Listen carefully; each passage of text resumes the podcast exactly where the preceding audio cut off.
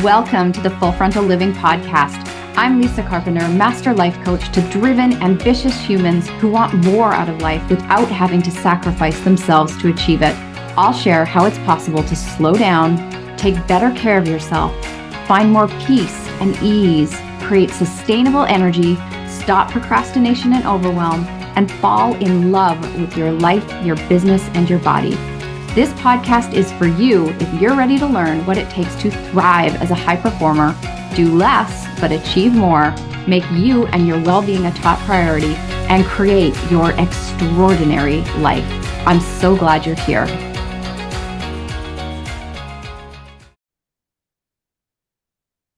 Hey, hey, and thanks for joining me for another episode of the Full Frontal Living podcast. And today I've got a very special guest on. She's been on the podcast before and I will link in the show notes the episodes that she's already we've already had powerful conversations. This is like my best friend, my my colleague, my wing woman, uh my my my wife. like you're like my wife now. Uh my good friend Sara Intonato and I'm so so thrilled to have her back on. She has just released her book which you know took a little bit of prodding to get it out the door uh, but she is here today, and we are going to talk about her new book, Emotional Healing for Parents with Children of Autism The Journey You Never Expected to Take. And this book, I am not kidding you, is going to change lives because there's nothing really like it out on the market. So before I like blabble on about how much I love you, Sara, can you introduce yourself to everybody? Give everybody your fancy bio, and then we're going to dive into a really powerful conversation my fancy bio is that I am a coach consultant for parents of kids with needs and disabilities. So that includes neurodiverse kids, kids with autism, ADHD, kids with medical complexities. And really, I'm the coach for their parents because parenting a child with needs is something that, let's just face it, a lot of parents of, I'll use air quote, normal kids just don't understand. And I've seen that there's a lot of distrust in this population when typical people try to give them advice because I think, oh yeah, that sounds really nice, but you don't understand my life at all. So my specialty is showing these families that all members of the family can thrive and helping them find their way. And this book is a labor of love, as you know, and it's the book that I wish I had when my child was diagnosed at age two. I have two kids, and my older child has both autism and apraxia. And I searched high and low for the book that was going to help me, the mom, get through the experience relatively unscathed and feeling healed and supported. And the book didn't exist. There were zillions of books about my kids' gut bacteria, what therapies to get them, all these things. Nothing for me. So thankfully, my background was in yoga, spirituality, healing, and I just healed myself because it was the only thing I really knew how to do at a time where my whole life felt crazy. I didn't think I was doing anything special. I was just doing what I knew how to do. And then as I picked my head up years later, feeling whole and healed and complete and grateful for my family and seeing the beauty in our life, though different from the lives of most people, I noticed that most of this population was not thriving at all many of them were very much still in survival mode, even years after the diagnosis. They were not encouraged to heal themselves as parents. They were encouraged to do more, more, more, more for their kid, not much for themselves. Maybe a passing remark about go to the therapist or something, or, you know, have more date nights, but nothing real, no tools. And 10 years later, my son's diagnosis is now a decade old. The book for parents still didn't exist. So I just decided I was going to write the thing. And I did. And it hit number one in the uh, bestseller category 24 after 24 hours after it was released this week in autism. And that meant a lot to me because it meant it was resonating with families who I wanted it to resonate with, who really needed these tools most of all. So that's my backstory. I live in Montauk, New York. I surf. There's actually a documentary about my son Rocco called Rocco Up. And it's a short 22 minute film about his journey learning how to surf. And that was actually the precursor to the book. It was during that process I realized, oh, maybe we are doing some things right over here as parents. And it's an important film to me because it showcases basically him doing things that people said he would never be able to do. He wasn't coordinated enough. He didn't have the core strength to do it. He didn't have the processing skills to do it. And yet we have a documentary about him doing it. So I love to tell that to parents because you don't have to subscribe to the things being told to you by the experts. Mm. You know, you have to trust that you're the expert in your kid. And that can feel edgy sometimes. Well, you answered my first question because I was going to ask you, you know, what was the reasoning behind writing this book, which I think you were just so clearly articulated there because, you know, in both of our work, we focus on the individual. And I can see how parents with neurodiverse kids, how the focus is completely off of them and entirely on um, their child. And there really is no down, there's no downtime, which is like unbelievable. And so I wanted to kind of go back to because I think that this is something and I see this in my work as well. Something happens, and most people, most women just put their head down and get to work because this is what we have to do, right? We, we got to survive. We got to figure it out. Like, I'll deal with it after. This is the type of audience that I work with, right? I'll deal with it after.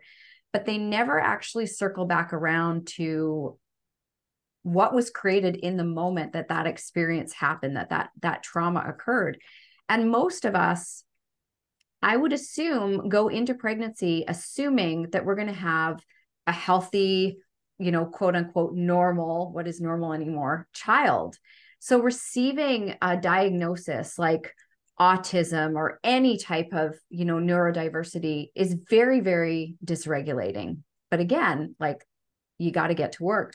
So I would love to hear more about what it was like for you to receive that diagnosis. Like, how did that impact you?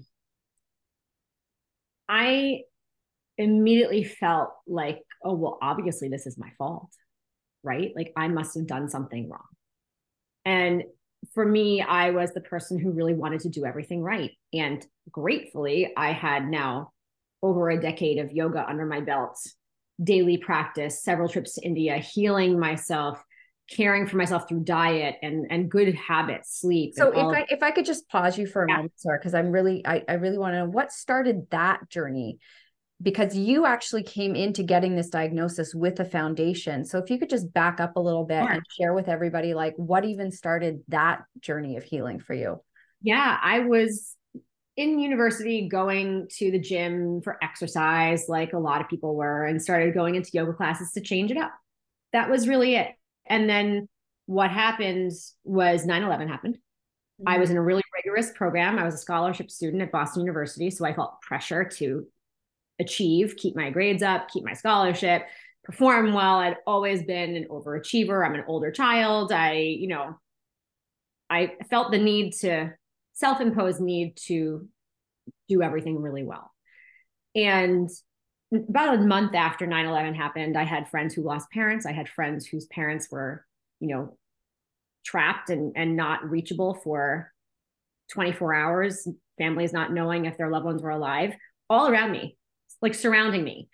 And didn't think anything of it at the time, was just handling it. And about a month later, I was sitting in class and all of a sudden felt like I couldn't breathe. And I started having really intense anxiety attacks.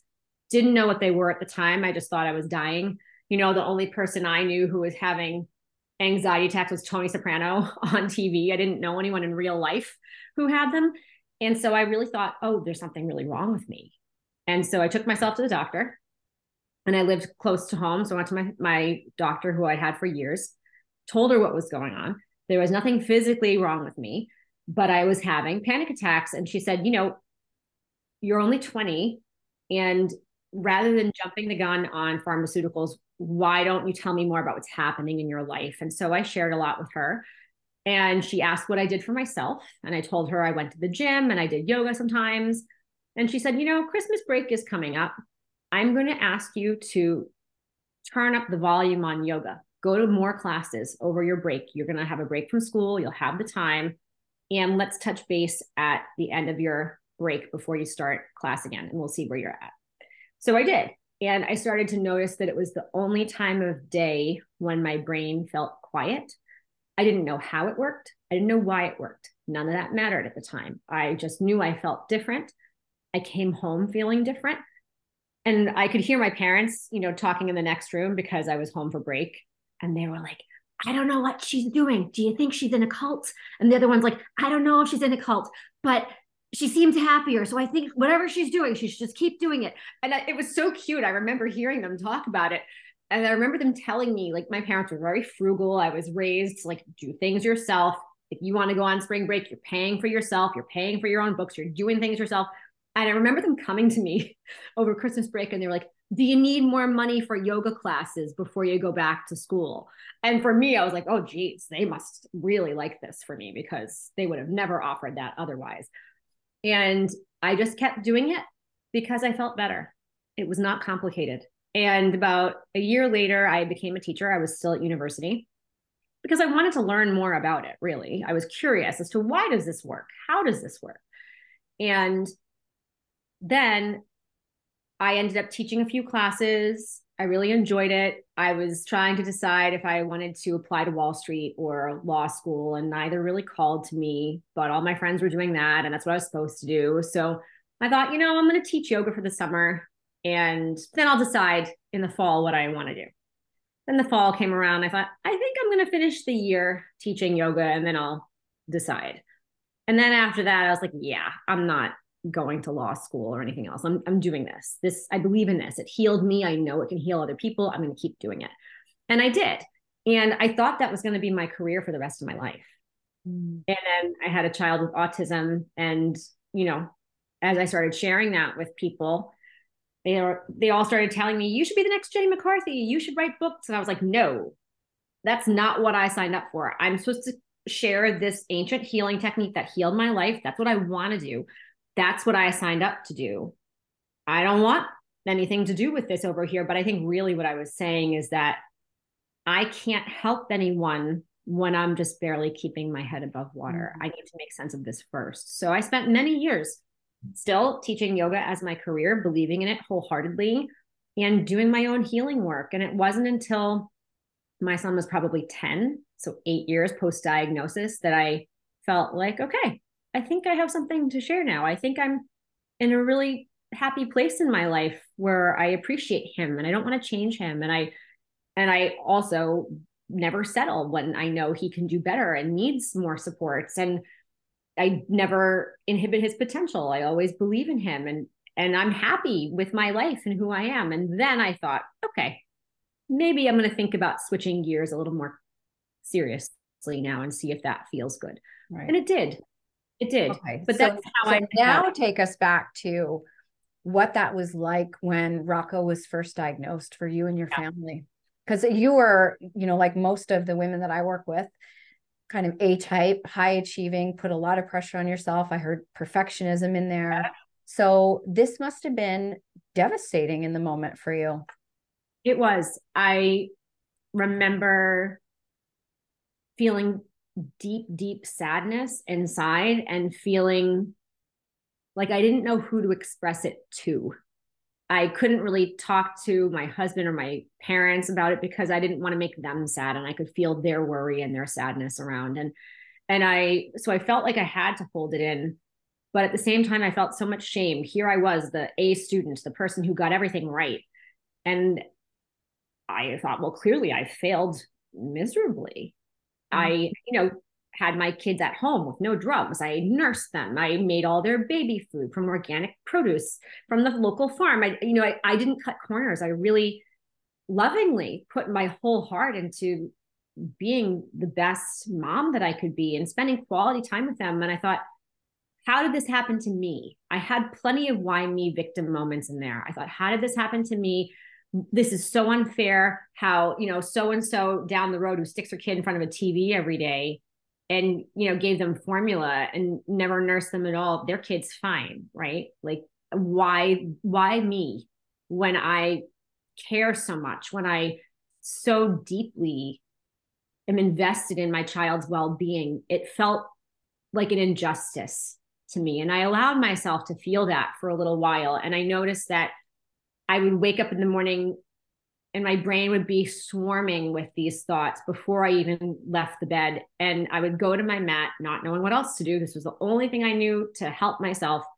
And out the other side, I would feel better. Maybe not perfect, but things didn't sting as much. And it was through that clarity that I was able to realize, you know, those why me thoughts, those this is so unfair thoughts aren't helping you at all. They're they might be true, but they're not helping you. So stop it. Stop that and focus on what you can do to help yourself and your family because those thoughts aren't helping anybody. They're just keeping you in this cycle of feeling sad and frustrated and victimized, and no one's going to win there. So I had a hard talk with myself. And in hindsight, I'm like, why did I have to talk to myself through this? But, you know, there were no groups. I looked for them. There were no groups that really eh, were empowering. I, I went to many trying to find them. And a lot of the support groups out there were very victim mentality heavy. There was no real leader, there was no role model there. They were just everyone kind of spewing their upsets into the room. And I felt I, I remember one, I remember exactly what I was wearing. I remember where I was sitting. I remember leaving that room feeling like I can never go to that again. That was a traumatic experience just as much as the diagnosis itself was. I have to just put blinders on and focus on my own journey. And I did. And so I leaned heavily on my spiritual teachers for help. I leaned into my practice. I leaned into close friends who didn't judge me, who I loved. And I just leaned into whoever I felt I could trust who was living life in a way that felt strong and supportive and also like using their tools in their life. Right. So I, I did that. You said so many things in here that I want to kind of pull apart a little bit more because so often, you know, when life is lifing or things happen, many of us drop into this like victim mentality. Why me? Right? We have a hard time and and i'm not saying not to feel our feelings right? Like it's important that you acknowledge the grief and the the what like we have to go through that. It's part of the grieving process. But to be able to come out the other side and say okay how can i look at this differently? However when we stay in that why me and that martyrdom place and then we surround ourselves with other people who are also in that place. It creates this environment of what i refer to as toxic bonding right? Mm. so we have this sense of belonging but it actually perpetuates that like martyrdom feeling. And what i know from you having known you for a long time now you don't work from that energy. But just as you said so many women who and who have children neurodiverse children end up in that space that martyrdom energy perpetuates their inability to care for themselves. Because how do you get out of being a martyr? You just try harder. So if yeah. if you're blaming yourself right? So blame is also shame which you know right? If you're blaming yourself it's also shame. Often when we're in shame we like double down on the things to try and like cope with the shame which i can see around these type of parents would be i'm just going to pour everything into my child so that maybe then i won't feel the shame around this diagnosis or what did i do wrong or why did this happen to me I had a call with a lovely woman recently who got on the call and said, I don't know how to care for myself. I don't even know where to start.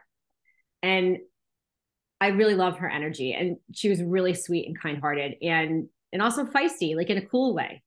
And I was talking to her and I was like, this is a smart woman. I don't buy that she doesn't know how to care for herself. So I mm-hmm. asked some questions.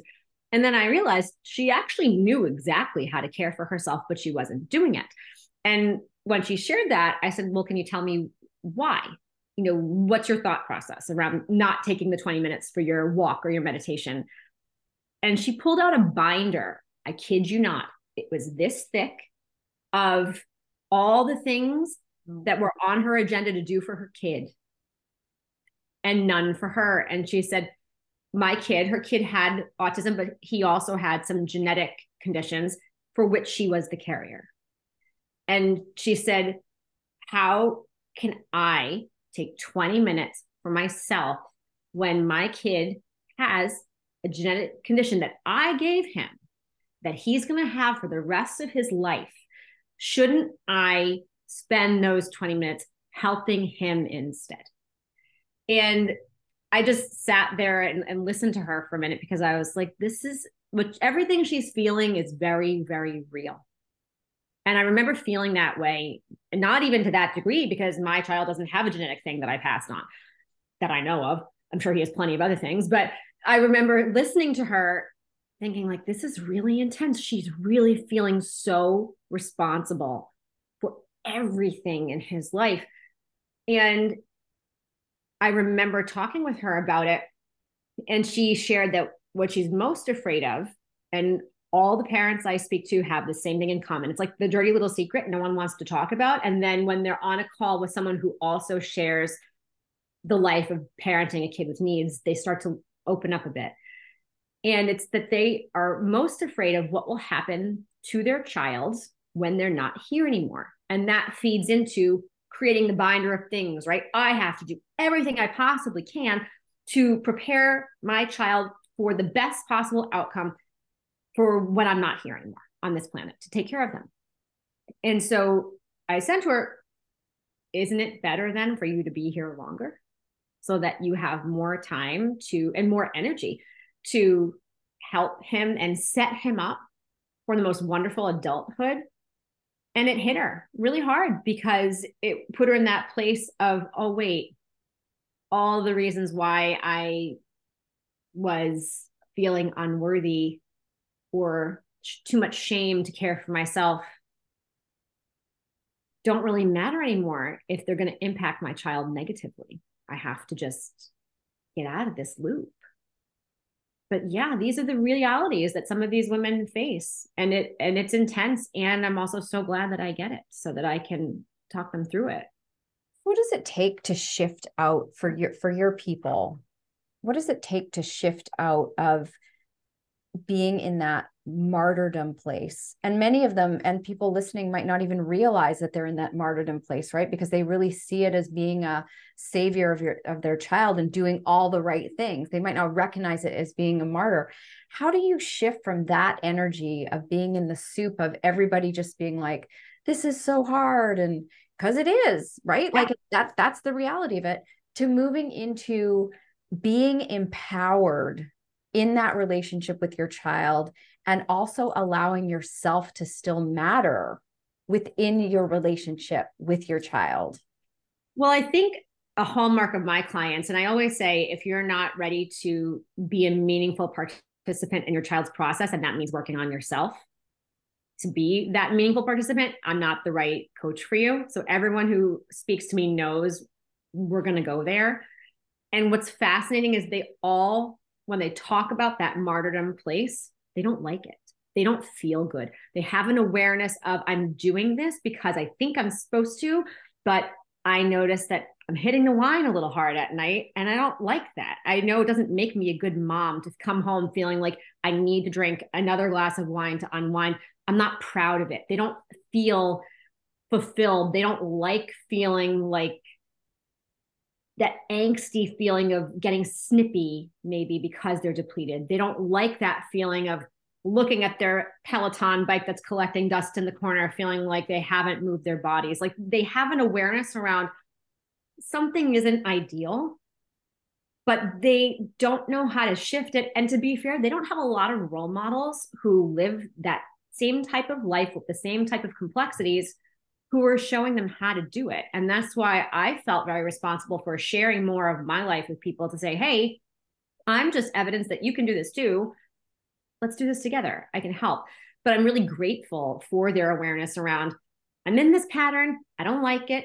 It doesn't feel good. I know there's a better way. I don't know what that way is, but I trust that it exists. And I think that's the first step to mm-hmm. us getting out of that. Is it possible I know the answer to this, but I'm going to ask it anyways.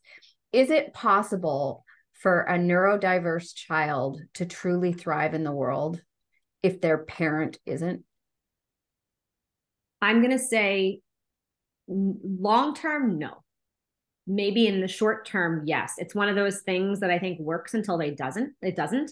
Right. And because and I, I guess I see like um if the parent isn't taking care of themselves, they're not going to be regular. Their nervous system isn't going to be regulated, which means, yeah. and these these neurodiverse children are incredibly sensitive. Like that, they come to the planet with high sensitivity, so they're always reading energy. So when I ask that, it's kind of this curiosity around how can your child really thrive if they're reading your energy and your nervous system is dysregulated. Yeah, I think also you might be able to get away with it when your kids are young for a while. Mm-hmm. because they i think blend in with other toddlers more. A lot of toddlers don't speak perfect sentences all the time or they don't communicate their emotions perfectly. And so i think it's easier to get through that phase of life not caring for yourself. Also every other parent of toddlers is busy so they validate that they're not caring for themselves either. And then as kids get older you see a bigger difference between what neurotypical kids are doing or teens are doing and neurodiverse, depending on their diagnosis and their unique situation. And I think at that point is where I start to notice a serious difference because I know for my son who's 13, it's really important that we get him out of the house, get him on trips, do things out in public, which takes more planning, more energy, more boundaries. You know, everything needs to be more thought out. And that takes endurance. And also, your kids are older, they're not going to bed at 7 p.m. anymore. So you don't have like the 12 hour a night kid thing. You've got kids who are older with homework and sports and all that. So you, as the parent, have to be able to handle all those different types of your day. And so I think that it works until it doesn't. If your child is not used to getting out into the community with you, their safe person, during these years and pushing their comfort zone sometimes and, and finding their way, how do you expect them to do it as an adult and be a valuable member of the community that way? I think this is a really crucial point that when you have little kids, you don't want to talk about, or you don't have the energy to talk about. But as your kids get older, you realize, oh, I can't keep them at home anymore. You know all the time or they're going to be the kid who doesn't blend in in a greater degree. Mm-hmm. so i think it works till it doesn't. I think also parents get those validating stories from others around. We have little kids we're so busy. A lot of moms kind of even if neurotypical kids aren't taking great care of themselves and you know when you're amongst that population you validate each other and then I see it come to fruition with a lot of health issues and kind of the, I'll use the term nicer ones or chronic fatigue, burnout. I've seen serious illnesses erupt in people because they're, and, and they know it's stress. And the results are really challenging because it puts them back into survival mode, back into PTSD in a different way. And it works until it doesn't. It works until your body kind of waves the flag and says, nope, not doing this anymore. And don't let it get to that point. I remember one of my very first yoga teachers who was teaching me how to adjust a student's body in a yoga pose. And she said, you know, Sara, some people need a feather touch and they'll adapt and they'll move their body right away. And some people need a baseball bat and you really need to like get your hands in there and move them. And she said, when the universe is talking to you, though, don't wait for the baseball bat. Mm. Let the feather touch be enough. And I think of her, her name is Miriam Metzinikos. I think of her all the time.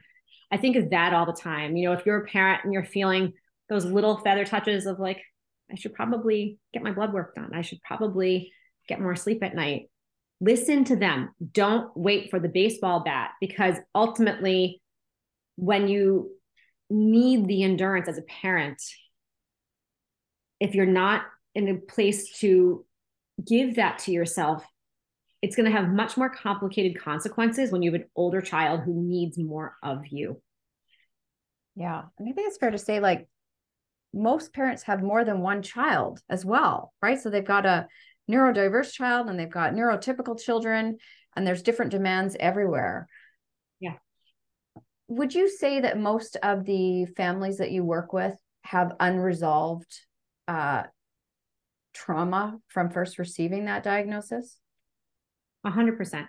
Or trauma from, and this is just as common, trauma from things happening along the way, not just the first diagnosis. I realize, unfortunately, this population is not treated well in a lot of different types of circumstances.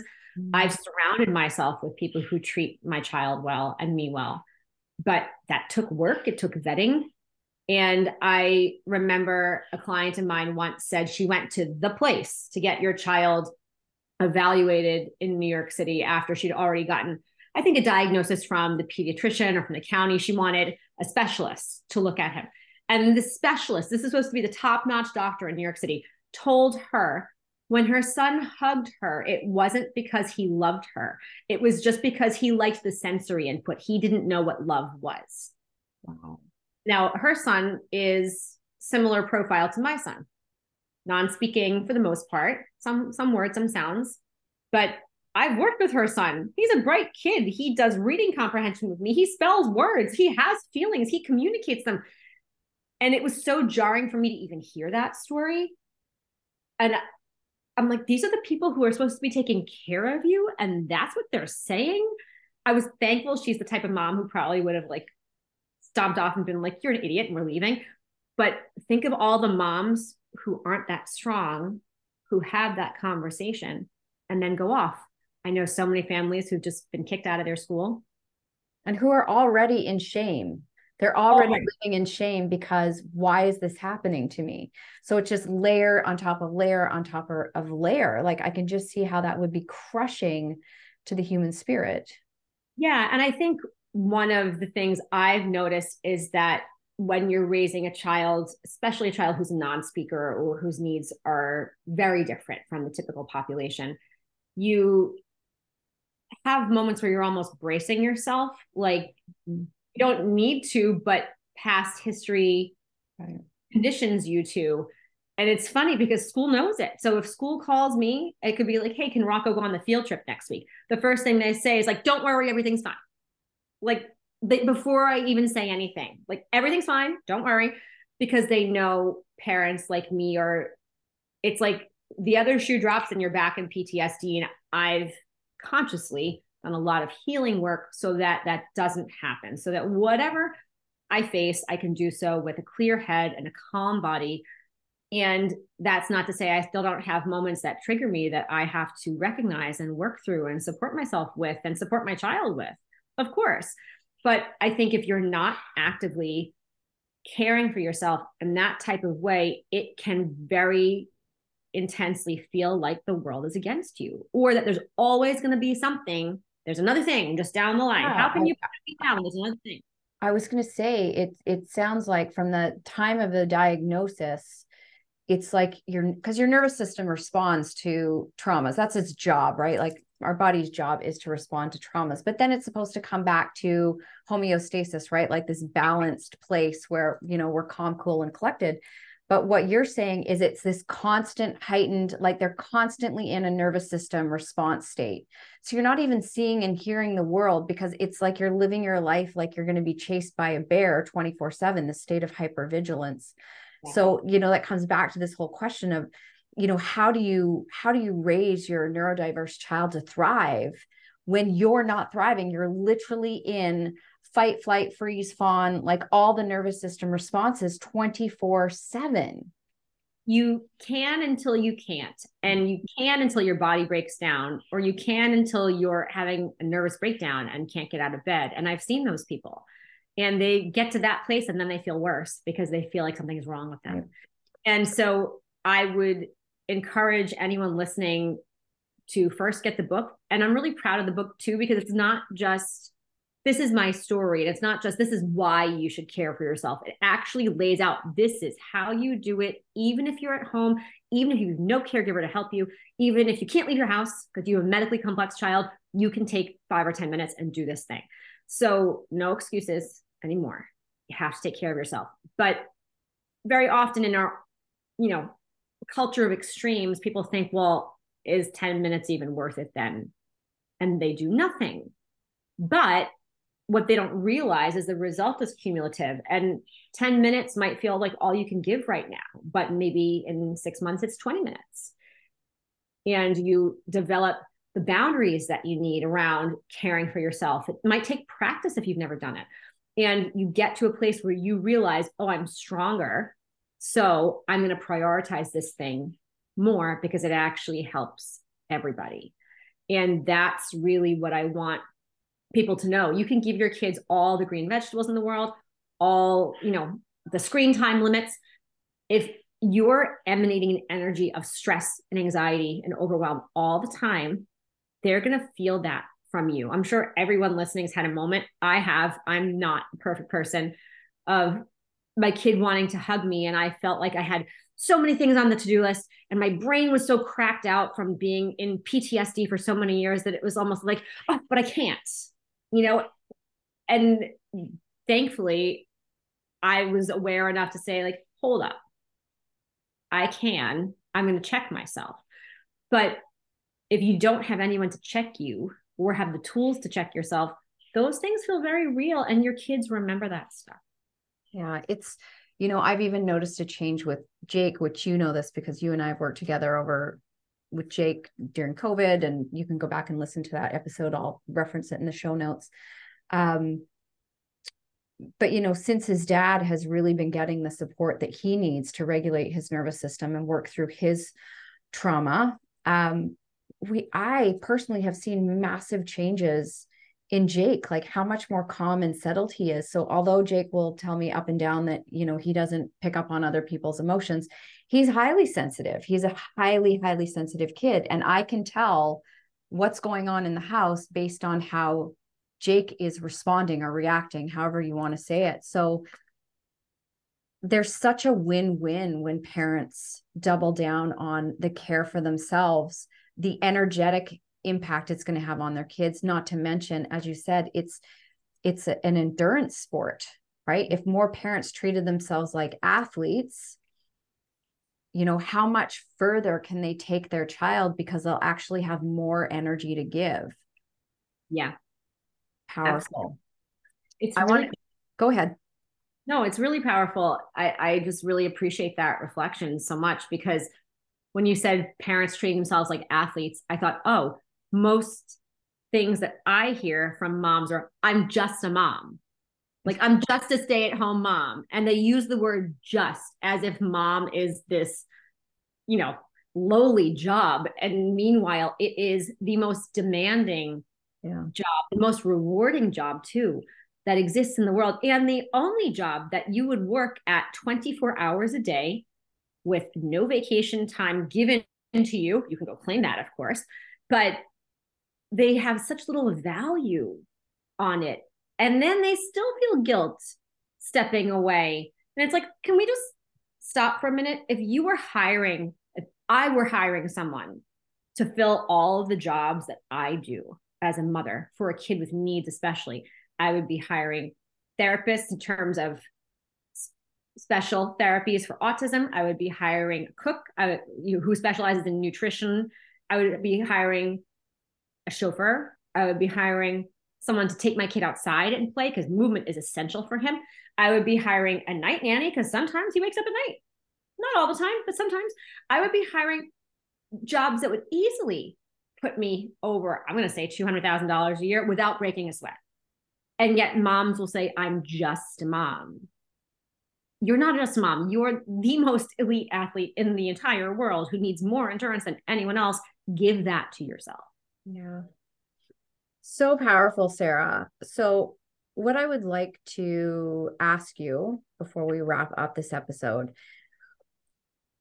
in your own journey, what was the most like, what was the pivotal turning point where you realized like things really had to change for you? So, I know you'd been doing your yoga and you'd gotten your, you know, you're feeling more regulated, but you were still in this like, I got to get things right for my kid I'm I like I got to fix this for my kids. So what happened in your world that really changed things for you that has allowed you to get from that diagnosis to where you are today where you're truly thriving, Rocco's thriving, your daughter's thriving like things are pretty good in your life. I mean, you still Yeah. have a lot of demands on your time. Like sometimes I watch and I think, holy, I don't know if I could do that. But we all do the things that are like we just adapt as women. Like this is Yeah. this is your lesson in life, right? This is your this is what you've been given.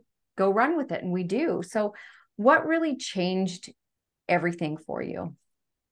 I was really grateful that I don't believe it was a coincidence at all. One of the people who was assigned to Rocco's case when he was two and getting services through early intervention here in New York is a woman named Anne Alfano, and she's still my mentor today. And in my book, I write about her in how she's this, she's like Mary Poppins. She's just this fun, engaging person. You can't help but open up when you're around her. And that's why she's so gifted with relationship development intervention, working with kids with autism. And so I really warmed up to her and I felt like, oh, this is someone who's spiritual. We speak the same language. She encouraged me to never settle, always encouraged me to believe in my kid. And a few months into working with Rocco, she turned kind of turned on me and said, Hey, listen, the only way he is going to really thrive the way you want him to, the way you know he can, is if you stop being an ice queen. She used the words ice queen. If you stop being an ice queen, and that was like, oh, I'd never been called an ice queen before. You stop being an ice queen and stop being afraid that you're going to mess everything up because you're holding it so tight that you're missing this beautiful kid right in front of you. And you need to check yourself. And she said, if he's not responding to you, he is not the problem. You are the problem. And that was like, oh, Oh, that's a gut punch. I look back in my life and out of all the conversations I've ever had with anyone that have, you know, shaken me out of my blind spots, one was with you just last week. We'll save that for another episode. but the other, the others, this is up there, top three. And I think of it all the time. I'm so glad I had someone in my life to call me out and say, like, hey, listen, this is your blind spot. You need to work on this now. And she really made me believe that I was a change maker because I didn't think I was qualified to be the change maker for my kid with autism. I didn't know anything about autism. It was new for me. I was scared. I had a full plate. I had a six month old and a two year old. And I, I, just, I had a lot happening and I felt unqualified. And she was the one who called BS on that and really told me, like, you need to get yourself into your optimal state so that you can do this, so that you can be with him and let all that crap go. And it made me start asking myself, well, what do I need to be in the optimal state? Because no one else had even cared about talking to me about my optimal state before. It was all about my kid. She was the only one who was like, no, what do you need to be in your optimal state? How do you get that back? And that was what pushed me to go back to India. I really started thinking, like, I'm so overwhelmed right now. I don't even want to open the mail when letters come about Rocco's meetings and services. Like, I, I don't even want to see it. That's not going to help him. How can I be stronger inside? How can I do what I need to do to face these things like a leader and not like a little mouse who's afraid and running away? And so, to everyone listening, I would say if you don't have those people in your life yet who are going to call you an ice queen to your face when you need to hear it, you got to go find them and hire them if you don't have them in your life. And I'm so grateful that I did that. Wow, that was a powerful story. And that's the, you know, that's what coaching and mentorship and having those people does, right? It's meant to shake you out of your current reality so you can create a new one. And I'm so grateful that she did because, you know, not only are you a leader in your own life, you're now going to be leading so many other parents who are looking for a leader. The the parents of neurodiverse kids who don't want to be sitting in those rooms where everybody is just bonding over how hard life is. You're yeah. working with the the parents who really want their kids to thrive but also deep down know that they get to have an amazing life where they thrive as well and it's going to benefit their child. Like they actually see caring for themselves as a benefit to their child and not that they're taking away from their child. So, you know, I'm glad we had that conversation at the juice store in Sedona. We'll leave that for another episode um, because this book needed to get out into the world. It and did. I'm so proud of you for getting it out there. So, for anybody listening, um, if you yourself are parenting a neurodiverse child, if you have somebody in your life who is parenting a neurodiverse child. If somebody just recently had a diagnosis, make sure you get this cop this book. You can find it. There's my ring light. You can find it on Amazon. And uh, inside, what Sara has is a, an amazing QR code. It's at the front and at the back where you can hop on a call and have a conversation with Sara about what's going on in your life. She truly is here to support families really thriving. And I'm just, I'm so excited for you. You also started the group that you didn't have yourself. So, can you tell everybody a little bit about that? And we'll put the link in the show notes um, so people can check that out as well. Yes, it's called the Empowered Parenting Group. I wanted to be surrounded by the women who said, you know, I want more for myself and my kid, and didn't settle for the things that they felt were mediocre or misalignment just because they were the things that were commonly done.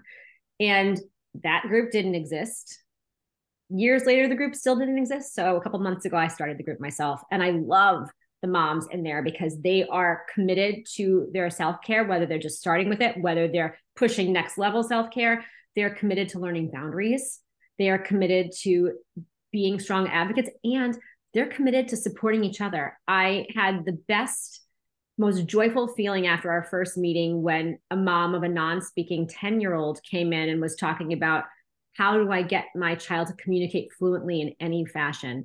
And the mom of an 18 year old girl said, Well, you don't give up because my daughter just started spelling fluently, communicating, typing, texting a year ago at 17.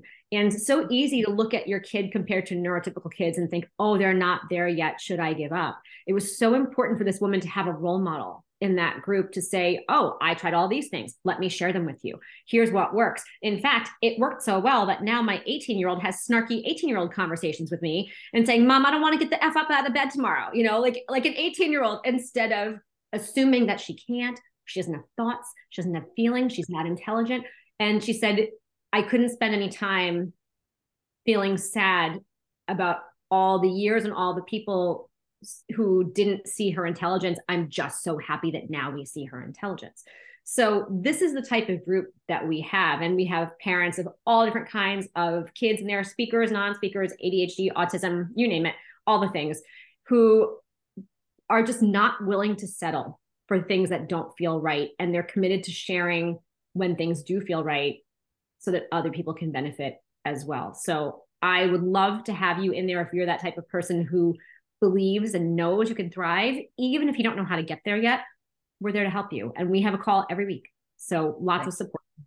So I will put that link to the group in the show notes. I will also put the link to Amazon in the show notes and how you can get a hold of Sara. So if you want to speak to her more, she is available for that. Sara, thank you so much for coming on the podcast. I'm just, I'm so thrilled for you. I'm so excited to watch how your work transform other people in the world. It's so needed. I really mean what I say when I believe that this book is going to change so many lives and that you are just getting started. So, thank you so much for being here and sharing your message. Thank you. It's always a pleasure. All right. So, thank you for tuning into this episode, and we will catch you on the next one.